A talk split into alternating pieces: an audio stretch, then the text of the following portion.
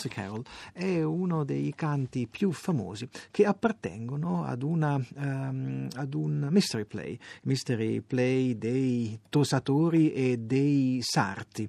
In questo mystery play, nella città di Coventry, veniva ricordata anche la strage degli innocenti proprio con questo canto tradizionale. Ebbene, alla strage degli innocenti di Guido Reni è dedicata una mostra che si tiene ad Aosta al Museo Archeologico Regionale fino al 18 febbraio del 2018. È curata da Mario Scalini e da Elena Rossoni ed è un evento che è stato organizzato grazie alla collaborazione fra la Soprintendenza Regionale per i Beni e le Attività Culturali della Valle d'Aosta e il Polo Museale dell'Emilia Romagna. E noi siamo al telefono con Mario Scalini, che è il direttore del Polo Museale dell'Emilia Romagna. Buonasera, Mario Scalini. Buonasera.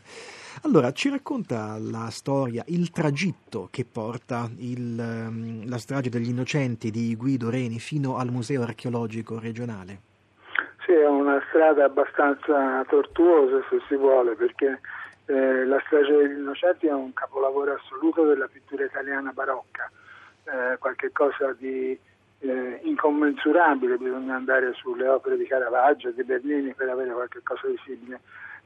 Casualmente si è stretto un patto con il Louvre a Parigi, per cui abbiamo realizzato uno scambio, abbiamo mandato quest'opera. Come non... casualmente? No, immagino ci sia stato molto lavoro dietro per realizzare un patto con il Louvre. Beh, vede, il lavoro è una cosa che deriva sempre da uno spunto estemporaneo, sì. Nel caso specifico l'amore per l'opera d'arte, se sì. Vuole, perché uno dei miei colleghi ormai retired, cioè in pensione, che è stato direttore del Louvre, innamorato di quest'opera, ha realizzato una mostra dedicata a questo soggetto, mettendo in relazione questo particolare dipinto straordinario con le opere di quello che è il massimo pittore barocco francese Poussin,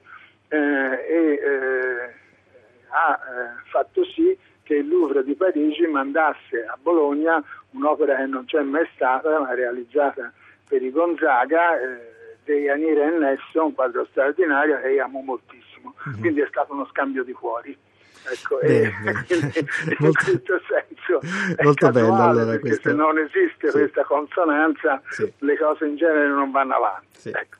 Ma torniamo dunque al tragitto sì. della strage degli innocenti di Guido Reni. Allora, lo scambio fatto con il Museo del Louvre, poi Mario Scalini in sostanza è andato al Museo del Louvre, e poi Mario Scalini ha pensato che sarebbe stata una bella occasione se qualche museo italiano e qualche regione italiana avesse avuto l'opportunità di godere di quest'opera che non si è praticamente mai mossa dall'Italia da quando Napoleone cercò di portarla giusto appunto al Louvre, poi dopo Canova la recuperò, e ho pensato che sarebbe stato interessante vedere come sarebbe stata la reazione di un posto bilingue, che quindi parla francese e italiano, quindi legge questa storia con equilibrio, mm-hmm.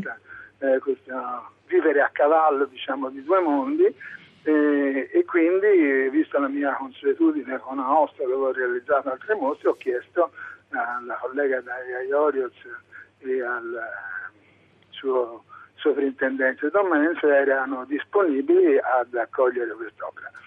Come si trova la strage degli innocenti, che fu realizzato per la Cappella Berone, la Chiesa di San Domenico a Bologna? Come si trova questo capolavoro di Guido Reni all'interno del Museo Archeologico Regionale di Aosta? Beh, dunque tanto bisognerebbe decidere come, cioè dire perlomeno come si trova in un museo nazionale, sì. Perché sono state le requisizioni napoleoniche, per l'appunto, che l'hanno portato nella Pinacoteca Nazionale di Bologna. Sì. All'interno del Museo Archeologico di Aosta ha guadagnato finalmente una stanza tutta sua, libero, diciamo, anche dalla cornice barocca molto bella, ma non sua, che gli è stata adattata appunto nel Settecento.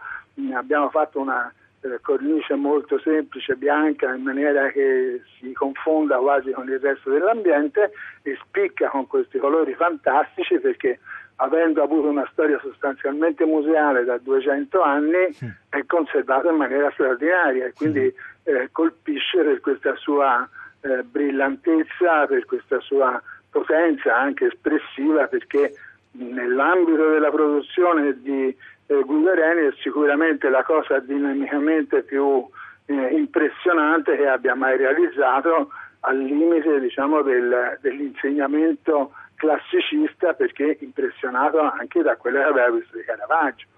Quindi sì, senta, un'altra curiosità, forse un po' tecnica, ma credo sia interessante raccontare ai nostri ascoltatori. Ma come viaggia un capolavoro di questo genere? Con quali mezzi, con quali accorgimenti? Oh mamma, con molta circospezione, perché dunque tanto è stato prima di tutto revisionato, per così dire, in tutte le sue parti. Chi lo potesse vedere da dietro vedrebbe che ha un doppio telaio con una tensione a molle automatiche, in maniera tale che nessuno scossone o un movimento sbagliato possa creare qualsiasi tensione sulla tela. Oltre a questo ha una doppia cassa imbottita con materiali come il poliuretano, quindi relativamente rigidi ma in grado da consentire urtiforti. Tutta la cassa è sigillata con un sistema di isolamento termico e climatico, viaggia dentro un camion climatizzato con ammortizzatori a gas. Beh, sono sicuro che chiunque vorrebbe viaggiare in questa maniera qui, ecco, degli ammortizzatori a gas. Assolutamente improbabile che succeda qualcosa, ecco. 20 anni fa sarebbe stato difficilissimo. Oggi le tecnologie permettono veramente molto, e questa è una grande palla d'altare che si può spostare a cortezza, ma sì, si può. Ecco. La ringraziamo molto Mario Scalini per questo racconto così interessante, così anche intrigante, per la strage degli innocenti di Guido Reni, e segnalo che si può visitare la mostra adesso dedicata ad Aosta, al Museo Archeologico Regionale, fino al 18 febbraio di quest'anno. Grazie Mario Scalini e buon lavoro. Grazie, buona serata, grazie.